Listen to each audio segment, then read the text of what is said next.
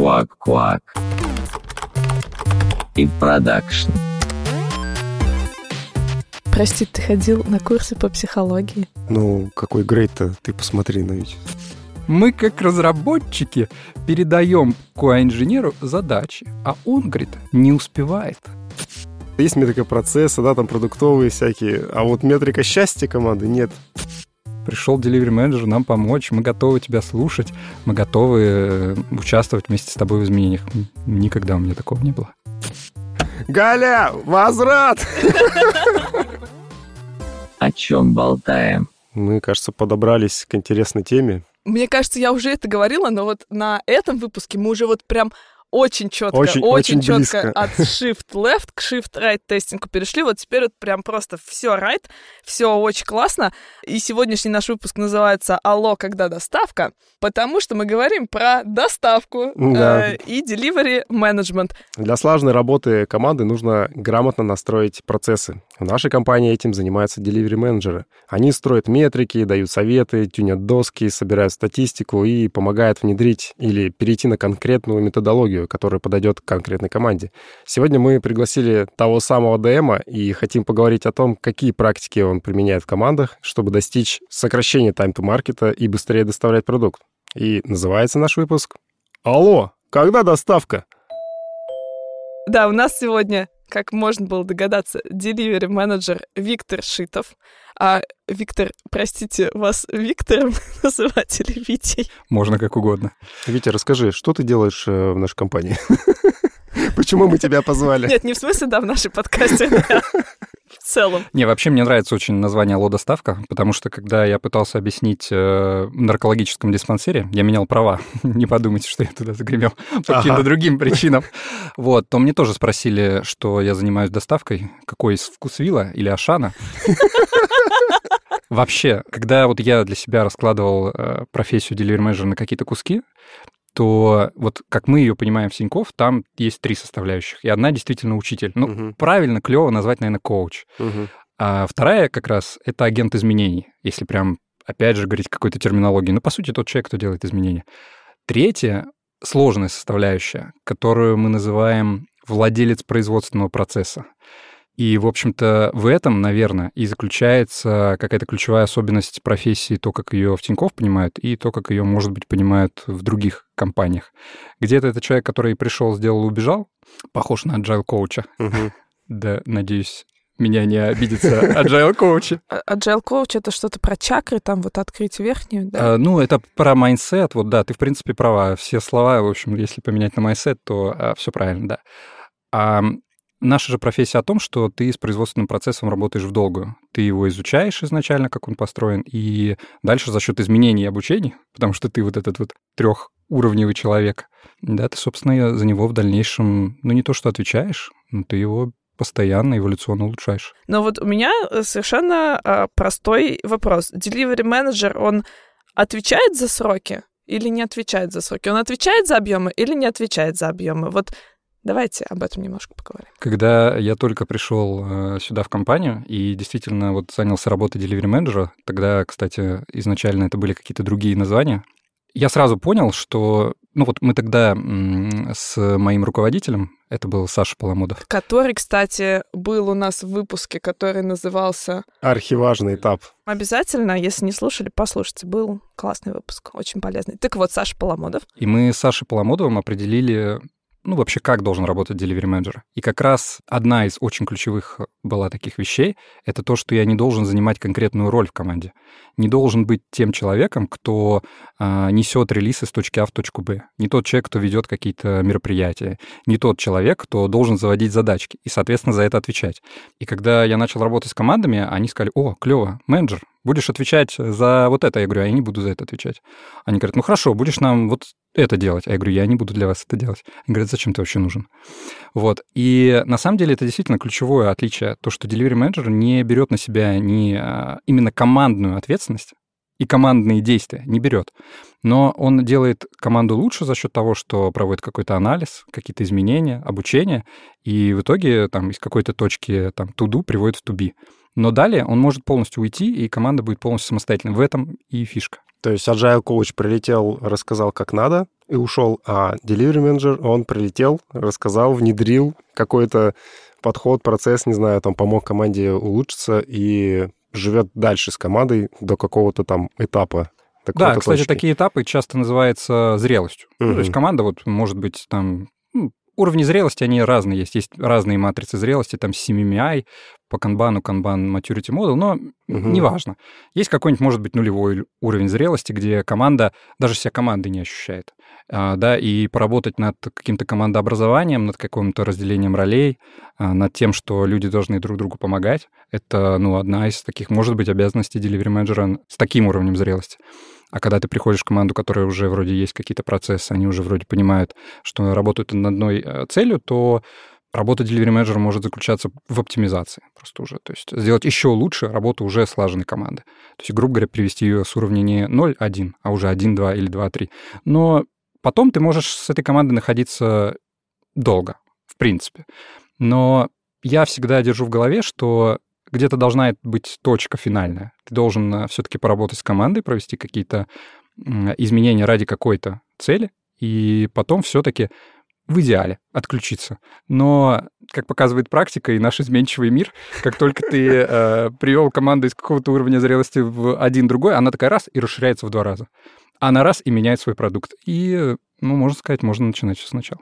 И сколько таких команд ты уже обучил? Сколько у тебя выпускников? Ох, мне кажется, ну, реально много, но тут надо понимать, что есть команды, с которыми ты работаешь, ну, вот буквально консультация раз-два, какой-нибудь действительно настройка жира, вот как звучало в самом начале, или там помочь, э, не знаю, с какими-то простыми вопросами, как дейлики правильно проводить. А иногда ты приходишь в команды, в которые есть очень сложные запросы. К примеру, перегруженное тестирование. Это классический вопрос, к которому ко мне приходят. И, естественно, люди первое, что говорят, давайте там наймем больше людей. Вот. И ты начинаешь анализировать, смотреть какие-то метрики, а, расспрашивать ко-инженеров, чем они занимаются и так далее и тому подобное. И чаще всего мы приходим к мнению, что найм-то и не, не проблему, да. Да, что mm-hmm. они бы только усугубили свое положение. Я предлагаю какие-то другие решения, мы совместно это согласуем и, собственно, приводим к какому-то прекрасный э, новый мир. Не, погоди, погоди, не торопись. А какие решения ты, например, предлагаешь? Вот, это хорошо. Но я знал, что какую тему вам закинуть, что э, про перегруженное тестирование, э, конечно, ну, будет интересно. Ну, смотрите, вот у меня буквально сегодня такой кейс был. И первое вот, что мне, ну, как бы ребята выдали, они говорят, что мы вот как разработчики, и я такой сразу, хм, подозрительно. Вы как мы, кто? как, мы, как разработчики, передаем QA-инженеру задачи, а он, говорит, не успевает. вот, и я такой думаю, ладно, хорошо, странно. А, вот, потом мы, соответственно, там у них э, ребята э, работают э, по скраму, и как бы у них в скрам берутся именно задачи, которые, ну, в спринт, и это скорее dev-спринт. А QA-инженер уже потом просто получает э, итоговый набор задач э, после этой вот... А, э, типа в пятницу вечером. Типа, да, все надо выпустить. Эта недельная итерация подошла к концу. 8 часов. Держи задачи. Да. Вот. Но тут начинаются же интересности. Потом на него вторая итерация приходит без расчета какой-то его мощности вообще, сколько он может вообще тестировать. А далее начинаются возвраты с тестирования. То есть вы уже вроде как в спринте делаете новые задачи. Галя, возврат! Да.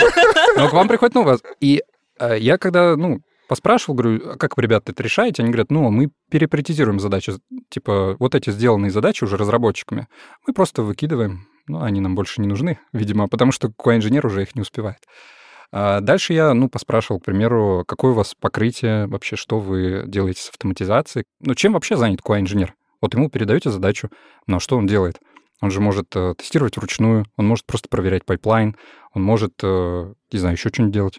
Вот. И эти данные вот я еще буду только собирать, э, но у меня там есть уже подозрение, что ну, есть там определенное какое-то недоверие автоматизации. Вот. Что еще можно накинуть по первичным э, каким-то признакам, которые я вычислил? Ну, может быть, даже если этот список уже сейчас закончить, то первое, что приходит в голову, что ребята не работают как команда, то есть э, разработчики просто делают свои задачи и скидывают QA-инженеру. А ты разберись иди. а ты э, теперь эту кучу, это теперь твоя проблема. Да, а, далее мы говорим а, о том, с учетом того, что некоторые задачи э, потом выкидываются, это значит, что бизнес не очень понимает свои приоритеты, в принципе. То есть а зачем они делают задачи, потом их выкидывают. Да, соответственно, ну и вопрос к автоматизации, если бы, как они заявляют, что у них она достаточно высокое покрытие, то почему все равно ко-инженер тратит столько много времени на эту работу. Ну, то есть, по сути, получается, что ты как бы встраиваешь, ну, вот вроде как мы говорим тут про доставку, да, но по факту ты смотришь на весь процесс целиком и смотришь на те этапы, где больше всего горит. Это, типа вот тестирование, углубился тестирование, посмотрел, что там, э, если проблема там с постановкой, да, и раз там задачи у нас выбрасываются, то почему они выбрасываются? Какие-то проблемы с бизнесом. Пошел туда, там пообщался как-то с ребятами и на путь истины наставил. То есть на протяжении всего процесса разработки ты, получается, участвуешь с командой, взаимодействуешь, не только там в конце, там, чтобы как там побыстрее это доставить. А это, наверное, получается искажение нашего названия, как это mm-hmm. от ну, названия, да. да? Delivery Manager действительно сильно ассоциируется с э, поставкой и с релиз-менеджером в том числе. И даже скажу честно, так моя профессия изначально и называлась. А, но ты прав, Delivery Manager работает с end-to-end, то есть какой-то вот э, точкой А, где вообще идея какая-то, гипотеза, какая-то продуктовая фича вообще была придумана. Вот даже не то, что она попала и прошла какие-то исследования, а в принципе пришла эта гениальная мысль кому-то. И заканчивается не поставкой, а заканчивается еще несколько этапов вперед. Это может быть а, выкачана фича на прод, это может быть и включение потом каких-то флагов, и каких-то тестирования дальнейшие. Вот эта проверка гипотезы, она может идти потом. Сбор каких-то данных, аналитика. То есть в целом а, даже самим а, релизом не заканчивается работа delivery менеджера. Поэтому да, это такой большой end над которым такой менеджер работает. Мне кажется, раз мы заговорили про производственный процесс, Давайте немножко раскроем это определение. Вот что ты понимаешь под производственным процессом? Я имею в виду, когда говорю производственный процесс, это какой-то цикл производства чего-либо от начала и до конца. И этим что-то должна быть какая-то ценность. И, ну, чаще всего это бизнесовая ценность. Ну, грубо говоря, фича. Да, ну, тут вот с фичой вот я бы немножечко поспорил. А фича — это уже что-то, что родилось наверное, в производственном процессе. То есть э, редко у тебя, как у владельца продукта, уже сразу возникает фича. Чаще всего у тебя возникает идея или гипотеза. И скорее за ее движение и превращение в эту фичу, доведение до пользователей, ну вот этот производственный процесс э, и отвечает. Квак-квак. Ты говорил про разные зрелости команд, про команды с разными проблемами. У одного демо может быть одновременно сколько команд? Одна или, там, не знаю, какая-то пачка команд по схожим там проблемам условно? И как они вообще к тебе попадают, что вот у нас тут что-то не так, иди разберись? Здесь очень сильно зависит э, от грейда delivery менеджера. То есть э, чаще всего delivery менеджеры, которые начинают только свой путь, они работают с одной, максимум двумя командами. Но я бы сказал реже, что не с одной, потому что проблемы одной команды и производственный процесс одной команды, он не такой сложный и редко представляется в вакууме. То есть вот э, вы команда, там, не знаю, разработки, вы делаете какой-то фронт. Если вы вот делаете только фронт, у вас наверняка рядом есть команда бэк. И то, как вы классно делаете фронт, не значит, что в итоге вы делаете клевый продукт э, вообще глобально. Да, и э, там на второй, на третьей задаче, наверное, возникнет какая-то зависимость с бэкэндом, все равно туда придется идти. То есть чаще всего delivery manager работает, ну, хотя бы там с двойкой, тройкой команд. Это вот на таком старте. Чем ты становишься по грейдове, скажем так, тем ты на себя берешь больше команд. Но да, здесь очень важно смотреть на их э, зрелость. Если ты берешь там десяток незрелых команд, с которыми нужно пройти огромный тяжелый путь, э, то это ну, по времени очень сложно и практически невозможно. Э, но вести 10, может быть, 15 команд одновременно с разным уровнем зрелости, то есть несколько команд там уже много чего умеют, ты их просто немножко консультируешь, и несколько команд, с которыми ты работаешь очень плотно, это вполне реально. Как они к тебе поступают? Как ты о них узнаешь? Вот, это, кстати, хороший тоже момент, э, который стоит упомянуть. По крайней мере, у нас в компании нет такого, что delivery менеджер должен быть везде. Угу. Это вообще ну, постулата нет, и это прекрасно. Это следующий вопрос, да. Где да. он не нужен? Это просто прекрасно, потому что это можно так, ну, просто затыкать э, этой ролью, какие-то... выводить его туда, куда его не нужно, и да, давай, видимо, об этом поговорим сейчас дальше. А сейчас э, Delivery Manager выходит туда, где есть запрос изначально сформированный, и понятно, что именно Delivery Manager там поможет. Чаще всего этот запрос формируется либо снизу, либо сверху. Ну, то есть э, снизу это какие-то команды разработки, команды какие-то, не знаю, аналитиков, менеджеров, э, любых э, исполнителей да, которые делают работу, у них может возникнуть какая-то неудовлетворенность, какая-то проблема. И они задумаются, а нам нужен человек, который займется процессами. А почему им самим не заняться этими процессами? Это вот... Это как будто это вот они пытаются спихнуть проблему с себя на кого-то другого. И Это- такие, а, у нас же есть ДМ, и давайте мы вот к Вите пойдем. Это вот супер правильное замечание. И вот я добью, что есть заброс сверху, а, когда руководители решают, что им нужен delivery менеджер, тоже порешать какие-то проблемы управления и процессов, но только уже на своем уровне. И да, ты прав, даже с учетом того, что мы не ставим delivery менеджера в каждый там команд, отдел и департамент, то таких запросов может возникнуть миллион, и люди просто не будут это делать сами, зная, что человек не придет. Мгм. Такой запрос действительно нужно провалидировать, и э, мы это изначально делаем. То есть у нас есть э, какой-то там пул delivery менеджеров, который, в принципе, просматривает такие запросы. И иногда это ну, такое какое-то управленческое бессилие, которое нужно просто, ну, действительно намекнуть э, каким-то менеджерам, управленцам, что это их вообще-то работа. Что они на самом деле хотели нанять какого-то проекта, аккаунта, просто человека, который будет ходить и пушить, что-то там проталкивать. Это неправильно. Но если запрос, очевидно, верный, то delivery manager здесь может действительно помочь. И почему? Потому что он будет держать его в фокусе. Ну, один раз к нам приходил человек на собеседование, у него в резюме было написано «весь фокус в фокусе». Я очень долго смеялся, Фокус в фокусе. а потом мне понравилось. По- Это По-моему, я, кстати, помню эту фразу в каком-то чатике. Вот. И я на самом деле, ну, прям серьезно, очень долго над ней как бы немножечко подтрунил, а теперь сам использую. Теперь можете меня за это подтрунивать. В общем, как так. Действительно, весь фокус в фокусе. Эм, Ты берешь вот эту проблему, неудовлетворенность, и работаешь над ней, ну, full time. Ты точно можешь приложить к ней больше усилий, чем тот человек, кто уделит этому там один часочек или одну минуту в неделю, а может быть и не уделит. Это первое. Ну, а второе, что delivery менеджеры э, какой-то опыт имеют, бэкграунд. То есть, в принципе, что-то начитались, насмотрелись. В других командах что-то применяли, знают, где что-то может сработать, где-то нет. Чуть в психологию сходили на пару курсов, умеют общаться с людьми. То есть за счет вот э, первое это работы в фокусе над какой-то ситуацией, и второе это что чего-то да умеют, получается результат. Прости, ты ходил на курсы по психологии? Мне э, Ну, какой грейд-то, ты посмотри на Витю. На самом деле это было, знаешь, от какого-то тоже такого бессилия. То есть ты приходишь к человеку и говоришь очевидные, правильные вещи, и он даже с тобой согласен. Но когда ты Только переходишь да, дальше, то ты сталкиваешься с уже сопротивлением какого-то другого рода, и тебе не очень понятно какого. Да, и э, понятно там, как продать изменения, там покажи на примерах, покажи, как у других, да, а, принеси какую-то там доказательную базу. Это всем понятно, но иногда это не работает. И ты начинаешь Мы думать... уникальны, у нас это не будет работать. Да, и ты начинаешь думать, а почему он сопротивляется?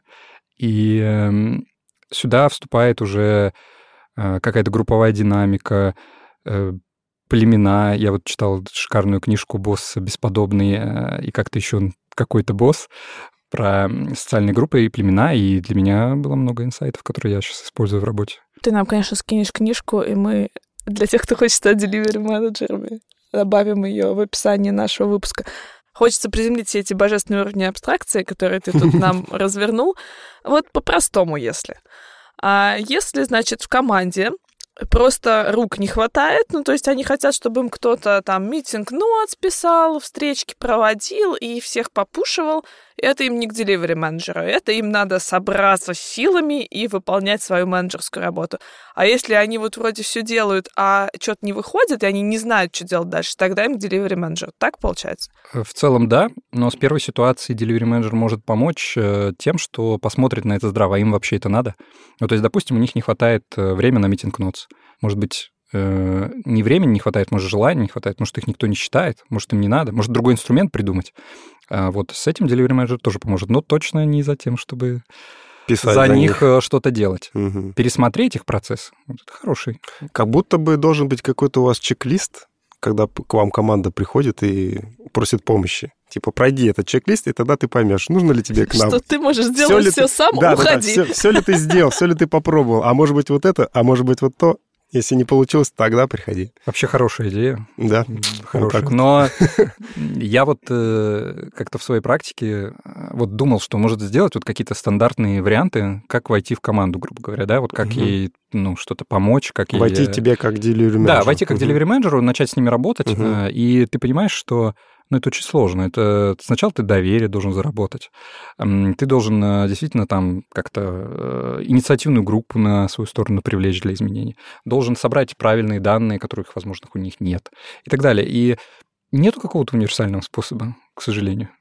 Грустно. Я какой-то такой коннект между вами чувствую. Ты что, Стас, тоже delivery менеджер? Нет, ты что? Я могу просто смотреть на тебя, Маш. Я просто больше на Стаса почему-то смотрю. Да нет, чем смотри, на тебя. конечно, на Стаса. Блин. Так, что-то сейчас подумают. Да. А, Ты, по-моему, не сказал по поводу тех команд, которым он вообще не нужен. Вот. Delivery менеджер вообще не да, нужен. точно. Хотя вопрос хороший, и я его тут крутил уже в голове, обдумывал, как на него правильно ответить. Ну, наверное, вот мы проговорили, что если команды ждут э, какой-то вот помощи просто, что за них кто-то что-то поделает, вот это неправильно. С качеством же точно такая же штука. А, Очень часто есть запрос сверху, ну, грубо говоря, блин, мы видим нашим пользователям не нравится. Там много багов или что-то, давайте сделаем получше. А команда такая, у нас все нормич. Вообще мы разрабатываем как цари, и код у нас идеальный, и наше покрытие в 4% самое лучшее везде. У нас нет таких команд, в которых покрытие 4%, у всех намного больше. Ну, я утрирую.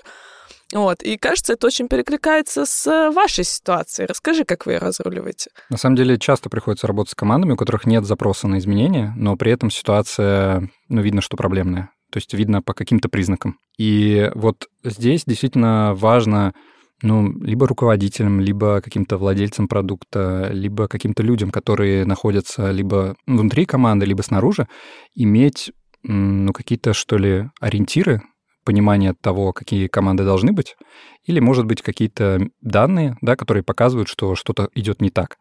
И если ну, эта ситуация им сигнализирует, к примеру, там, руководитель видит, что он хотел бы видеть свои команды разработки такими, но они таковыми не являются. Ну, он так понял, проанализировал. И если у команд разработки или у команд каких-либо других это все равно не вызывает какой-то запрос на изменения, Delivery Manager здесь может помочь, и достаточно часто мы с этим сталкиваемся, когда мы приходим и говорим, что, ребят, вами недовольны заказчики. А они говорят, ну, у нас все хорошо. Вот. Или мы можем говорить, что по каким-то признакам, может быть, э, там, скорость выполнения задач или количество заведенных багов, дефектов, м, вы, там, возможно, не лучшая команда. Все равно будет э, ответ «у нас все хорошо». И с этим прям супер сложно работать, но это то, с чем мы работаем, это прям какая-то вот ну, базовое, что ли, наше состояние. Очень редко, когда мы приходим, и люди нам супер рады. Говорят, о, пришел delivery менеджер нам помочь, мы готовы тебя слушать, мы готовы э, участвовать вместе с тобой в изменениях. Никогда у меня такого не было. Как будто бы сложно очень завоевать доверие вообще, в принципе, ДМом в командах, учитывая, что вот, ну, есть такие команды, и, в принципе, существование вас — это как будто бы олицетворение того, что в командах, ну, вот реально есть проблемы, и о них сейчас публично заявим. Мы такие пришли, красивые ДМы, и смотрите, у вас вот тут фигово, вот тут фигово, давайте переделайте. И когда там, условно, людям тыкают носом, типа, ага, вот здесь вот не так, давайте по-другому сделайте, как будто это очень такой э, психологический удар, что ли, для команды, и сложно принимать э, ДМы и какие-либо изменения. Вот, но, наверное, в этом и заключается какое-то искусство, что ли, быть Не-не-не, ДМом. ну по- погодите, ну вы такие, значит, ну вот э, это сложно, это искусство быть демом, пофилософствовали, дальше пошли. Нет, что вы Не-не. с этим делаете? Да, давайте обсудим. Читают книжки, Не, что? давайте, да, не-не-не, нормально, есть ответ, Маша права. Давай. А на самом деле, вот то, что ты сказал, что команду потыкать в носом, какие-то факты и так далее, а, модным называется стрессор. М. И действительно, чтобы у нее действительно появился запрос на изменения, этот стрессор нужно им принести. И очень важно правильно его принести. Можно принести так, что ты их максимально демотивируешь, Мгм. и команда воспримет тебя как какого-то врага. Да, а можно принести таким образом, что а давайте вместе это попробуем решить. И вот эту грань правильную нужно найти, это, конечно. А, Плюс, э, ну, работа с э, стрессором, давайте даже проще, может быть, а, примерчик небольшой привести. А, Я работал с командой, а, которой была негативная обратная связь от заказчиков. Ты можешь передать им привет. А, Я, кстати, не помню, а, конкретно Вот э, так вот. ну, какое-то их название или что-то подобное, поэтому все равно они останутся э, инкогнито. И эти ребята, имея вот такую негативную обратную связь от заказчика, считали себя супер молодцами. Они прям были максимально зазнайки, просто вообще. И всем это транслировали и очень этим гордились, что они вообще-то супер молодцы. Когда я к ним пришел и начал изучать ситуацию, я понял, что руководитель э, на себе замыкает эту обратную связь. Он ее не пропускает, он бережет своих сотрудников и говорит, нет, они правда классные, не надо им рассказывать, что они делают много багов. Я с ними поговорю, и они станут лучше. Но лучше они не становились. После разговора с э, таким руководителем мы решили начать пропускать эту обратную связь. Очень аккуратно, от самых э, доверенных и проверенных заказчиков, которым команда, ну, как-то верит, что ли, да, что это не совсем там какой-то человек левый пришел тут что-то заявляет. Нет, заказчики, с которыми они работают давно. И вот их вот эта вера в себя, она начала снижаться. Когда она снизилась э, до именно нужного градуса, а не упала на дно, да, а вовремя мы э, подоспели с какими-то э, предложением помощи, какими-то примерами, какими-то данными и какими-то изменениями, которые э, ну, можно сделать, чтобы стать лучше. И команда их после этого приняла. Собственно, ну вот Мне очень жаль, что у нас сегодня не видео-подкаст, потому что э, Витя отлично, видимо, за счет общения с командами научился контролировать свой голос, вот, а зрители не видят сарказма просто на его лице, который видим мы со Стасом. Ну, я вам его описала. Кажется, это было достаточно сложно, да, поймать эту грань?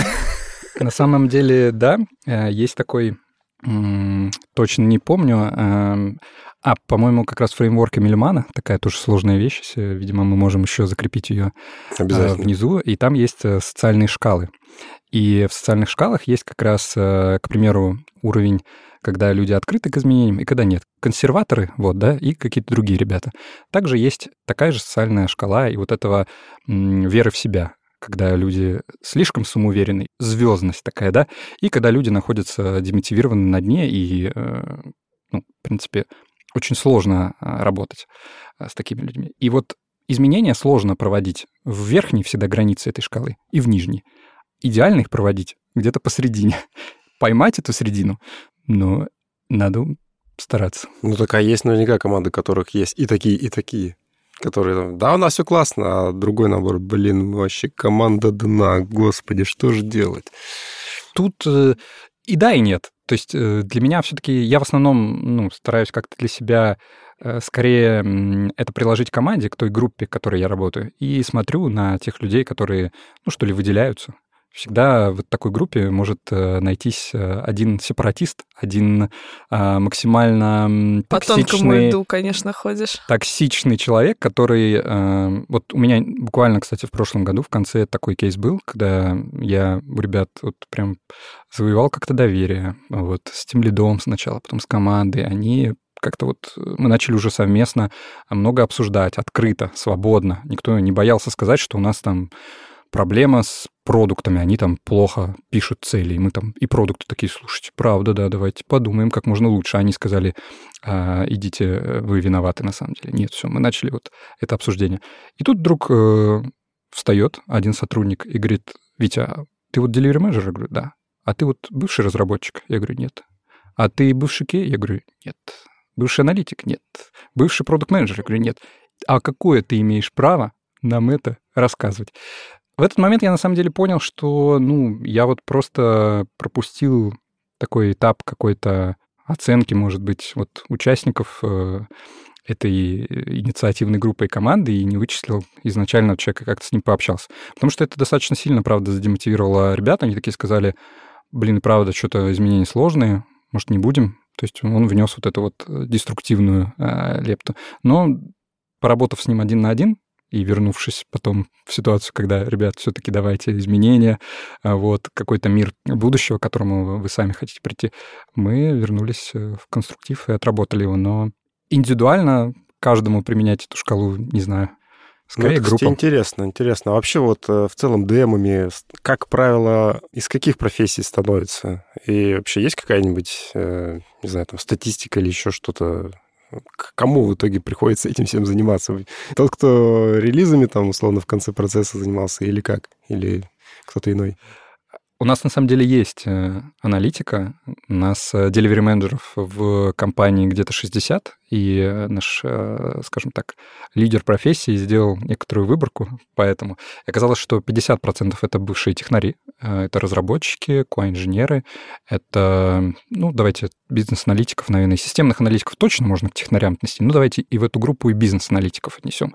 А вторая зона как раз менеджеры. И здесь очень интересная выборка. Это могут быть бывшие преподаватели и даже иногда текущие преподаватели. Это, кстати, круто. Это хороший бэкграунд, который может помочь. Это и люди, которые работали ну, в каком-то просто управлении, может быть, э, в технической поддержке, не на первой и второй линии, а может быть, уже управляли этой группой технической поддержки и так далее. Это может быть э, вообще какие-то менеджеры на производстве, на заводах и так далее. То есть те люди, кто так или иначе занимался каким-либо управлением. Вот это вторая группа. Наша статистика говорит, что у нас где-то разделение 50 на 50, и наша же статистика говорит о том, что никакой разницы нет. То есть delivery менеджеры э, из какого-то технического бэкграунда или из управленческого также эффективно себя показывают. Ну, как будто бы э, у вас должно быть все в одном человеке и технический бэкграунд, и какой-то навык управления, потому что придет управленец без э, знания там, что, как вообще разрабатывается, там, тестируется и так далее. Кажется, что мало что он привнесет такого. Ну, мне так кажется. Кажется, что все-таки э, delivery менеджер, вот человек вот из процесса, то есть он этим прям проникся когда-то в свое время, будучи там разработчиком, тестировщиком, релиз-менеджером, там, неважно кем, вот, чтобы быть именно в теме, что ли. Вот, поэтому тут интересно, на самом деле, как люди, которые вышли именно из менеджмента, да, там пришли в delivery менеджеров, как они вот какие-то изменения это привносят, э, если у них там какого-то большого технического бэкграунда нет. Либо же у вас какое-то есть свое еще обучение DDM-ов, э, что вот помогает им как-то входить в команды, завоевывать там уважение, авторитет и так далее, чтобы их реально слушали. Тут ты совершенно прав. И вот мы э, внутри профессии составляли некоторую матрицу, ну, не знаю, инструментов, скиллов, компетенций, которыми delivery менеджер должен обладать. И там родилось три ветки на данный момент. Такая пока немножечко, может быть, спорная матрица, но три ветки. Первая из них — это управление. Это управление изменениями, проектами, людьми, продуктом. В общем, те навыки, которые пригождаются для того, чтобы оптимизировать производственный процесс. Вторая как раз ветка — это действительно какие-то э, технические навыки и техническое знание, может быть, даже. То есть, э, ну, технические навыки, может быть, в меньшей степени, хотя мы очень приветствуем, когда DM могут немножечко покодить, э, могут немножечко пописать схемы на UML или чем-нибудь еще. Вот. Но, наверное, в первую очередь эта ветка такого технического знания о понимании вообще, что происходит в разработке, что происходит в тестировании, что происходит в том контексте, в котором ты работаешь. Потому что без него сложно на самом деле что-то продавать. То есть ты можешь только за счет какой-то здравой фасилитации и каких-то хитростей в духе, что команда придумает себе решение всегда лучше, да, действительно выехать и действительно ну, провести какое-то улучшение. Но мой личный опыт показывает, что без э, таких знаний очень тяжело. Ты скорее становишься вот этим фасилитатором, человеком, который только помогает и направляет команду. Все-таки delivery менеджеры часто предлагают свои решения, лидируют, что ли, их защищают в том числе. Конечно же, решения от команды тоже берутся в расчет, и иногда а именно они идут в работу. Но альтернативы delivery менеджерам предлагаются почти всегда. Иногда даже для того, чтобы сама команда поняла, что их решение действительно лучше, и в нем не сомневалась, когда они разобрали альтернативы. Поэтому, в общем, техническое знание ну, это, да, одна из а, основ. И у нас в компании это один из таких повышений грейда. То есть если ты уже растешь дальше, то без э, такого знания продвинуться не удастся. Ну, а третья ветка, так, если уже интересно, это прям знание других ролей. Это прям вот э, ты должен реально понимать, что каждая роль э, делает. Не просто абстрактная разработка, а конкретно чем отличие, не знаю, там, э, какой-нибудь full для инженера от ручного. Или от нагрузочника. Да. Мне кажется, на этой замечательной ноте надо все-таки переходить от этих философских тем, от которых у меня, честно говоря, уже голова пухнет. Как там что понять, что люди, сопротивление? Давайте чем-нибудь попроще. Метрики. Как вы, собственно, понимаете, что у команды что-то пошло не так? На самом деле, естественно, нам в том числе подсказывают данные, и эти данные могут получены быть разным путем. Да, это могут быть и какие-то обратная связь, э, что первое, на самом деле, самое простое собрать, это можно опросить э, всех участников команды и тех людей, кто с ними работает, какие-то стейкхолдеров, заказчиков, в общем, всех, кто их, эту команду окружает. Но, естественно, циферки — это то, что на самом деле ответить на вопрос, что происходит с командой, а Давайте не, немножко про циферки, а не вот пожалуйста. эта вот обратная Какие? связь, что мы типа, да, все клево. Вот, да, это стандартное. И все говорят, да, клевая команда, вообще классная. А ты открываешь- 146% автоматизации у нас. Да, Что вы к нам да. пришли? Да, да, мне очень нравится. Я недавно, кстати, собирала метрику, как раз команды сами заполняли процент автоматизации, и там было, причем я сознательно поместила а, вопросы, ну, прям рядом они то ли подряд, то ли через один шли. Первое — это укажите ваш процент автоматизации, а второе а, — укажите количество ручных тест-кейсов. И все такие, у меня 100% автоматизации и 85 ручных тест-кейсов. И никакого противоречия между двумя этими пунктами никто не Как- Как-то заметил. эти вопросы называются, когда вот они вот такие вот в связке идут, вроде как разные, но они про одно и то же. Мне обычно говорят токсичные вопросы потом. Не знаю, как они называются. Конструктивные? Не знаю. Короче, Подлые, ладно, ладно, давайте добивать это. Ну, в общем, давайте, давайте про метрики. А, Да, На что смотрите? Собственно, ну, тут хочется начать с какого-то разделения вообще метрик, хотя бы на две какие-то группы. Это чаще всего продуктовые, что-то про бизнес, наверное, да, какие-то вот прям м, про продукт, про бизнес, э, какие-то метрики, которые показывают, насколько то, что вы делаете, вообще э, имеет спрос на рынке, насколько оно там, не знаю, конкурентно там, выдерживает, сколько вы зарабатываете, теряете. И вторые э, вид метрик — это процессные. Естественно, что delivery менеджер в большей степени работает с процессными метриками. И тут очень важно после вот такого разделения на группы сказать дисклеймер, самый очень такой важный. Это то, что метрики не должны быть э, самоцелью. Сейчас мы о каких-то метриках скажем, и, возможно, некоторые команды сразу же решат их построить и сразу же улучшить. Хочется сразу людей остановить, потому что есть даже такой закон, как только какая-то мера становится целью, вот вы делаете цель улучшить, там, не знаю, какую-нибудь пропускную способность или уменьшить количество багов, вот, то там начинается манипулирование. Уменьшить количество багов я легко сделаю. Я перестану просто их заводить. Вот. а, Или пропускная способность увеличить. Декомпозируем задачи на более мелкие. Простите, что такое пропускная способность? Пропускная способность — это сколько команда или какая-то группа людей делает э, какое-то количество работы в единицу времени. Ну, то есть вы делаете А, в месяц 50 задач. Блин, слушайте, у меня есть тру история. Я э, на предыдущем-предыдущем месте работы пришел к нам новый менеджер. Ну, там сразу на самом деле было понятно, что человек не очень заинтересован в том, чтобы работать, но у нас были KPI у всех. А у него, блин, KPI он выполнял просто на 200%. А знаете как? А мы заводим два проекта в жире. Первый месяц мы работаем в одном проекте, а потом говорим, он неудобный, закрываем все задачи и заводим их по новой во втором проекте. А через месяц говорим, он неудобный, закрываем там все задачи, и у тебя просто количество закрытых задач растет в геометрической прогрессии. А можно еще три проекта завести и вот так вот ими манипулировать. Классно, мне так нравится. Да, это обычная ситуация, когда мы ставим целью улучшить какую-то метрику, и вот не делайте так никогда. Поэтому давайте глобально поговорим про метрики, какие они вообще бывают, на какие смотрит delivery manager. Но если мы захотим ответить на вопрос, какие нужны команде, вот тут это будет отдельный пул оп- вопросов-ответов.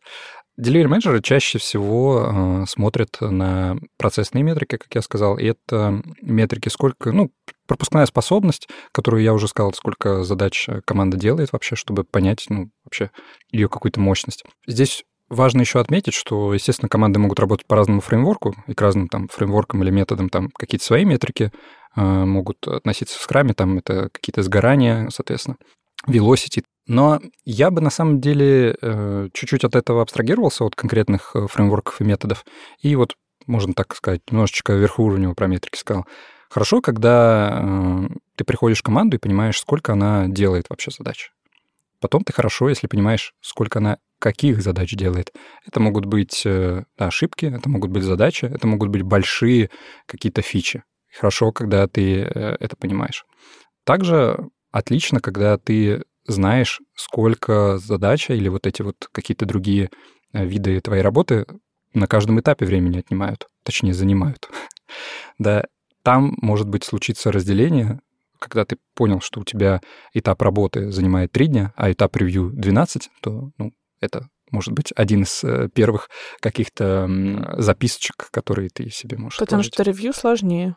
Может быть. Ну, мы не говорим еще, что это проблема. Это нужно будет задать следующий вопрос. А проблема ли это? Но это хороший уже э, момент для такого обсуждения. Также такие метрики по статусам можно разделить на те, которые, собственно, работа идет, и в тех, в которых работа стоит. Да, это какие-то потери, потери ожидания, потери еще чего-то. Вот мы знаем пропускную способность какую-то, в общем, сколько задач делают, каких. Мы видим, как они движутся по статусам. Мы уже понимаем немножечко, как а, команда работает. Вот. Далее начинаются метрики, ну, какие-то, что ли, может, более сложные. И здесь э, нужно понять, вообще команда использует ли какие-то там практики визуализации или чего-то еще.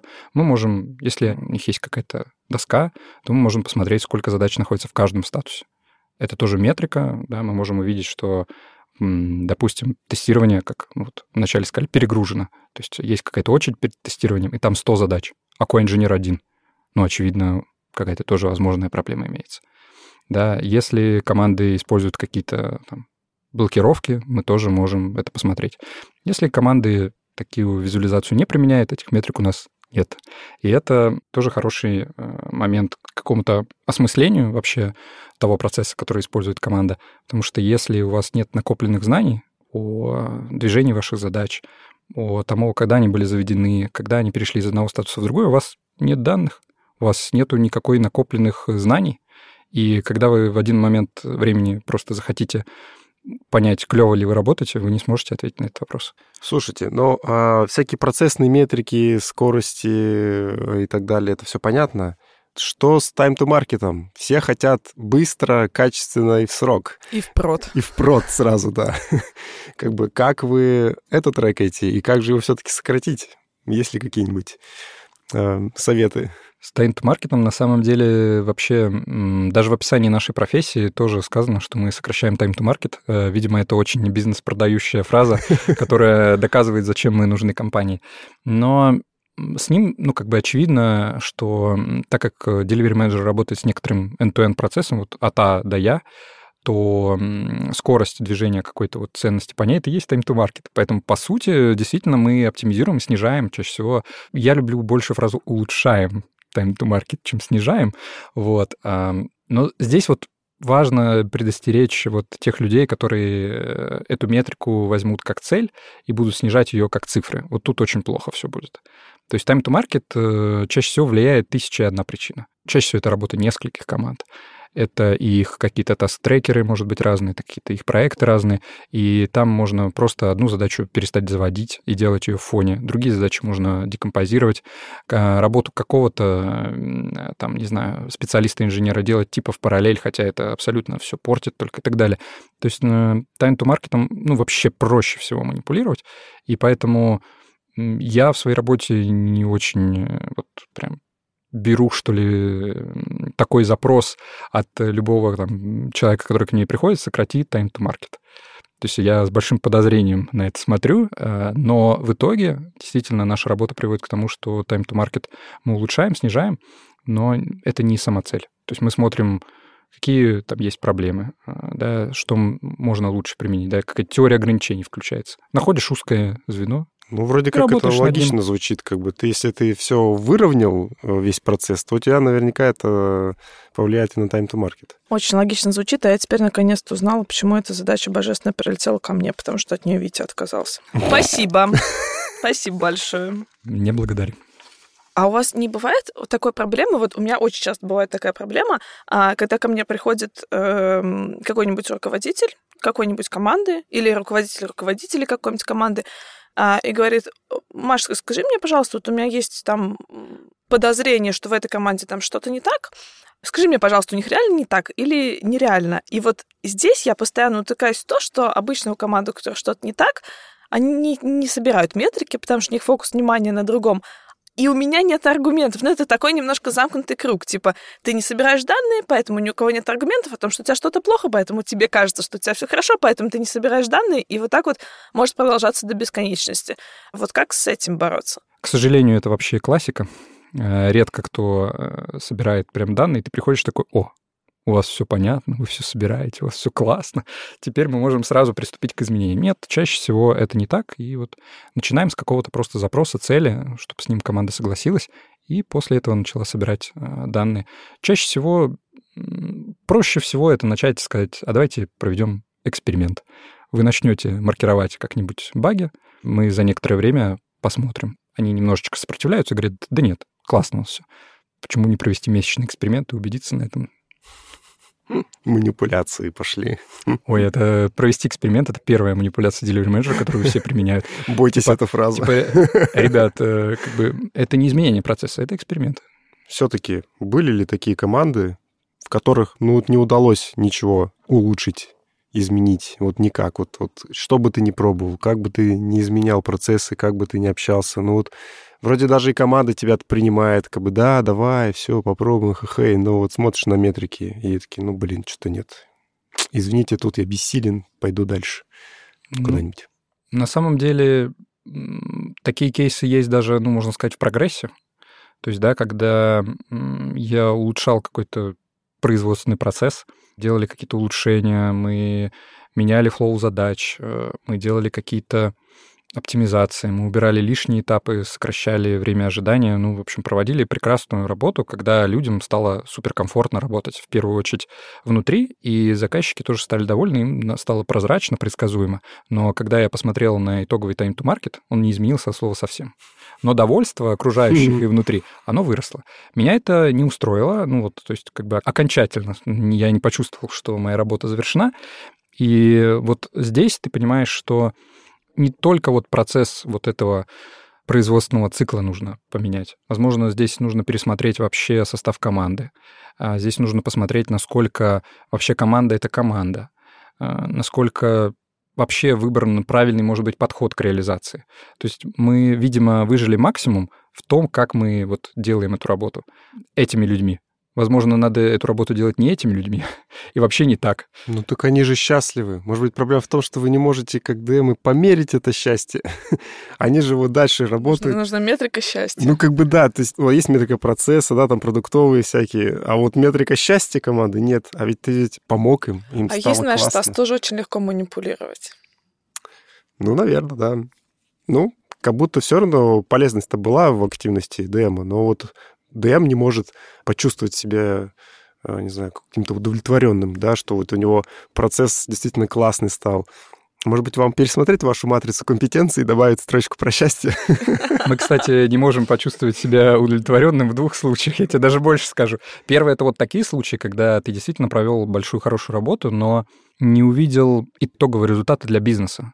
То есть, э, да, все исполнители и какие-то участники процесса тебе говорят, что клево, а вот бизнес не получил прям супер прироста, не стало там больше, ценнее, лучше. И, ну, здесь просто нужно продолжать работать, вот что я делаю. То есть есть э, как раз э, о чем я думаю, это какой-то редизайн команд, это какие-то истории, там, может быть, внутренних конфликтов, э, там, борьбы там, между отделами и так далее, которые вот теперь нужно решать на более высоком уровне. А вторая неудовлетворенность, которую мы получаем, это когда команды кто-нибудь со стороны спрашивают, а как же вы такими клевыми и классными стали? Они говорят, это мы так классно поработали, и о тебе не вспоминают. Потому что чаще всего, ну, delivery менеджер такой занимают коучинговую позицию. То есть мы наталкиваем людей на правильные решения, на правильные мысли, и они многое реализуют сами. И они потом выступают на Team Lead Conf, на какие-нибудь Agile Conf, рассказывают, какими классными стали. Но никогда не говорят, что им помог Витя. Ну, только не плачь, Прям пожалуйста. вообще сейчас пущу. Ребята, если вы хотите исправиться и написать, что Витя вам помог, у нас есть телеграм-канал, мы ему обязательно все передадим. Спасибо. Вить, смотри, такой еще вопрос. Э, вот ты говоришь, что бывает у команд там сопротивление, вот это вот все. А может быть, есть такая инструкция, делай раз, делай два, делай три, что нужно делать команде для того, чтобы им никогда не понадобился delivery менеджер? Как мы говорили, хорошо, если команда там, знает, зачем она существует, какие-то свои цели, и работает с обратной связью. Она хотя бы понимает, в какой ситуации она сейчас находится. Да, вообще она не просто вот по наитию, типа, у нас классно все, И тесты клевые, и разработка клевая, покрытие клевое. И все друзья. Да, и все друзья, и вообще, типа, нам ничего не нужно. Мы вот Только, супер... только продукт Мы суперзвезда, да. Если же вы сходили и убедились в этом, и не побоялись опросить всех своих заказчиков, а не самого главного продуктовнера, который с вами тут, так скажем, заодно, то, ну, это вы уже сделали часть работы delivery менеджера, и уже вам для этого он не нужен. Далее вы перейдете к каким-то изменениям, которые нужно реализовать. И здесь, э, ну, наверное, будет вопрос, а обладает кто-то в команде, ну, хотя бы подобным опытом. Кто-то хоть что-то делал, может быть, читал, смотрел. И если таких компетенций в команде нет, ну, то есть все только вот знают свою какую-то область, то команда может выполнить эти изменения, и без delivery менеджера наверняка. Вопрос, сколько у нее займет это время и сколько будет попыток.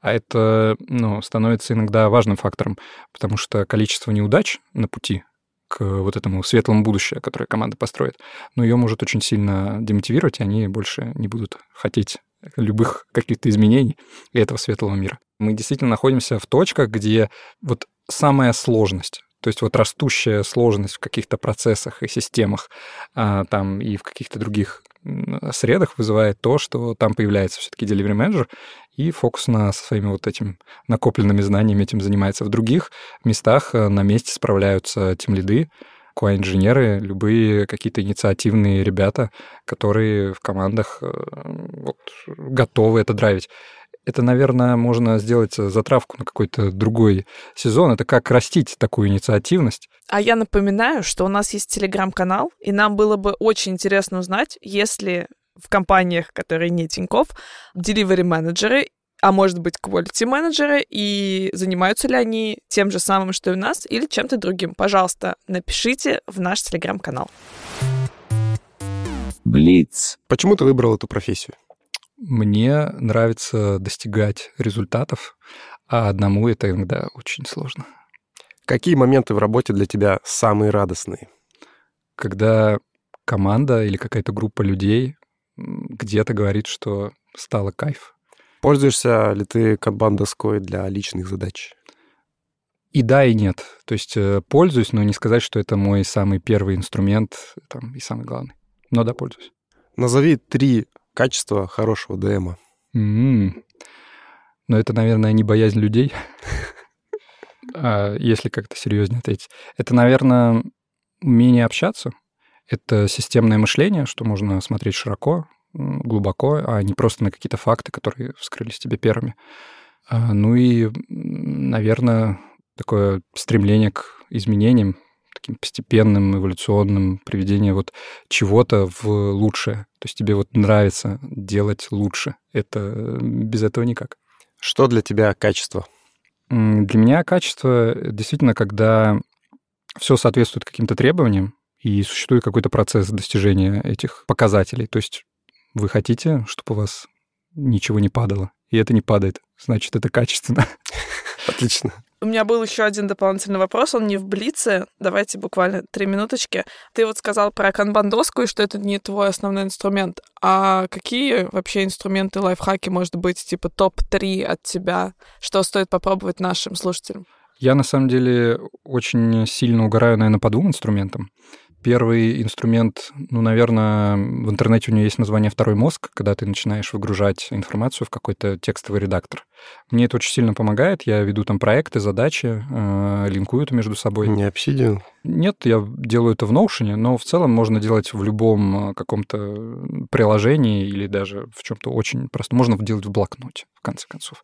Вот. И без этого, на самом деле, по крайней мере, мне так кажется, там, людям управленцем, менеджером, тем более, когда они работают с многим количеством людей, будет очень сложно. Я без этого, когда я не выгружал информацию в второй мозг, у меня был постоянный внутренний страх, что я что-то забыл, и мне никогда не выходилось э, выходить из отпусков и выходных, потому что я не помнил, чем мне надо будет заняться, и, наверное, я что-то, ну, типа, потеряю. В общем, у меня была постоянно какая-то такая вот некоторая нервозность, и эту нервозность абсолютно решил этот подход, ну, и в целом как-то структурировал мою деятельность, откинул какие-то лишние задачи. То есть э, я дальше еще перешел в постановку целей для себя, Mm. И еще, когда я смапил задачи с проектами, а проекты с целями, я целые проекты откинул и сказал, я Какой больше приятный человек. делать не буду. К примеру, снижение тайм-то-маркета, которое досталось Маше. Вот. Вот мы и нашли. Потому что это не соответствует моим целям. А, а, а моим, знаешь, тоже. А, а, я, а, а ты я сделала думала... такой же подход, как я? Да, а я потом еще думаю, ладно, может, это командным целям соответствует? Давайте командные цели сформулируем. А мне говорят, нет, больно сложная задача командные цели сформулировать. Просто time to market делай, и все, и уходи отсюда. Это неправильная, неправильная постановка Да, может быть, нам нужен delivery менеджер? Да, да, да, интересно. Но не я. Вот. А, второй инструмент а, называется Zettelkasten, по-моему, если я правильно произношу, а с английским у меня очень плохо, уж простите. Был такой э, ученый, который написал несколько, опять же, если я не вру, даже нобелевских диссертаций. Когда его спросили, в чем его успех, он сказал, что он просто агрегировал карточки. информацию, да, карточки, в, с определенной маркировкой. У него был большой шкаф, в который он, собственно, это складывал. Я честно говоря, этим загорелся, потому что когда я там слышу какой-нибудь э, закон, какой-то не закон Российской Федерации, а какой-то закон там типа сохранения энергии, не знаю, и так далее. То есть э, мне интересен этот факт, я хочу его записать, чтобы в дальнейшем использовать. Я могу услышать, к примеру, там, не знаю, понятие OKR, и мне иногда я могу услышать какую-то фразу к этому понятию, и хочу ее снова записать. И когда я начал вот подобным образом сохранять информацию, э, начались определенные какие-то вот связи между э, этими вещами, и мне начало легче работать и находить многие ответы на какие-то вопросы. То есть я думаю, так, мне надо ребятам решить проблему метрик. И, допустим, они там, в чем-то у них ошибка. И я лезу в свои записочки, нахожу там какие-то ссылки, сводки, какие-то хорошие примеры, и это очень сильно помогает. Блин, круто, на самом деле. Я вот в это пытался как-то влезть. Я почитал про эти инструменты, все эти статьи про карточки, вот это вот все. Все круто, классно, попробовал что-то, но прям вот мне что-то не зашло. Может быть, еще один нужно присесть сделать. Э, мне кажется, просто нет универсального инструмента. Но он прям... Кому-то ну, Вроде зайдет. как он действительно структурирует очень круто информацию и умеет связывать по каким-то тегам. Там. То есть это для использования, если ты понимаешь, как ты это будешь использовать, это, наверное, круто. Может быть, я еще тогда не очень понял, как этим пользоваться. Ну, эти еще инструменты достаточно дорогие. То есть э, у меня, к примеру, есть э, там я еще начитался джедайских техник Дорофеева и там какие-то ежедневные, еженедельные, ежемесячные да, да. обзоры. И, к примеру, я понимаю, что в понедельник, если я сажусь за комп в 8 утра, то после всяких там обзоров и наведения порядка я могу приступить к настоящей работе в 9, в 10. И это, ну, дорого. Ну, я пришел к этому от больших проблем. И я просто помню эти проблемы. И поэтому я инвестирую в это время и знаю, что, ну, мне кайф. Мне это решает много сложностей. А, дополнительный вопрос. Если мы захотим выпускать подкаст не раз в две недели, а раз в неделю, к нам придет delivery менеджер и нам поможет? В целом это похоже на запрос delivery менеджера, но здесь нужно понимать, что вам мешает для этого. То есть если вам мешает, что вы не можете поднять то вам придется поднять ее без Delivery Manager. Если вы уже чувствуете, что для этого нужно продумать, как лучше оптимизировать поиск темы, поиск э, каких-то собеседников, подготовки и так далее, ну, это отличный кейс для работы Delivery Manager. Мне кажется, сейчас э, Витя нам немножко набросил на то, что э, я так себе выстроил процесс. Как будто мы все это не делаем. Или делаем так. Ну, по крайней мере, процесс приглашения, приглашения Вити в этот раз я выстроила не очень хорошо. Прости, пожалуйста. Нормально. Давайте я подведу тогда какие-то итоги, а ты э, меня поправишь, если я что-то неправильно подведу. Значит, delivery manager — это, получается, такой человек, который не роль в команде, а, который не будет делать за вас ваш менеджмент, но может обучить, э, подсветить проблемы и э, за счет своего опыта рассказать много вариантов, как эти проблемы можно было бы решить. А дальше команда должна все сделать сама. И провести по этим изменениям, на самом деле, Delivery Manager очень сильно помогает пройти путь изменений. То есть и еще вместе с командой это сделать, чтобы да. на каждом этапе проконтролировать, что все идет да. туда, куда нужно. Так, супер. Инструменты основные, а, если вы хотите начать какую-то такую работу по улучшению вашей команды. Это метрики. Но метрики надо собирать не абы как, и не только time to market, а сначала понять цель, и в зависимости от этой цели какой-то уже выбирать набор метрик. Да, то есть, по сути, понять э, цель, требования, потом понять, в какой точке вы сейчас находитесь. Это отличный этап номер ноль. И в результате этого всего, и в результате этого всего, чисто теоретически, вы будете быстрее и качественнее разрабатывать, если у вас есть такая цель. И все будут счастливы. И все будут счастливы. Абсолютно вот, верно. вот и я научилась ваши вот эти штуки. Нормально дело, нормально будет все. Отлично. На этой замечательной ноте и будем заканчивать наш подкаст. Спасибо еще раз тебе большое. И вам спасибо, ребят. Спасибо. Это был подкаст Куакуаков Продакшн, который для вас делают сценаристы Севцова Лена, Васильева Оля, Мадяева Лера и Ткачев Паша. Редактор Клементьева Даша, звукорежиссер Лукинов Рома, DevRel Заитова Алсу и мы, ведущие подкаста Маша Палагина. и Стас Буткеев. Ставьте лайки, оставляйте комментарии, общайтесь с нами в телеграм-канале Куатеньков. Всем пока. Пока. Куак-куак. И продакшн.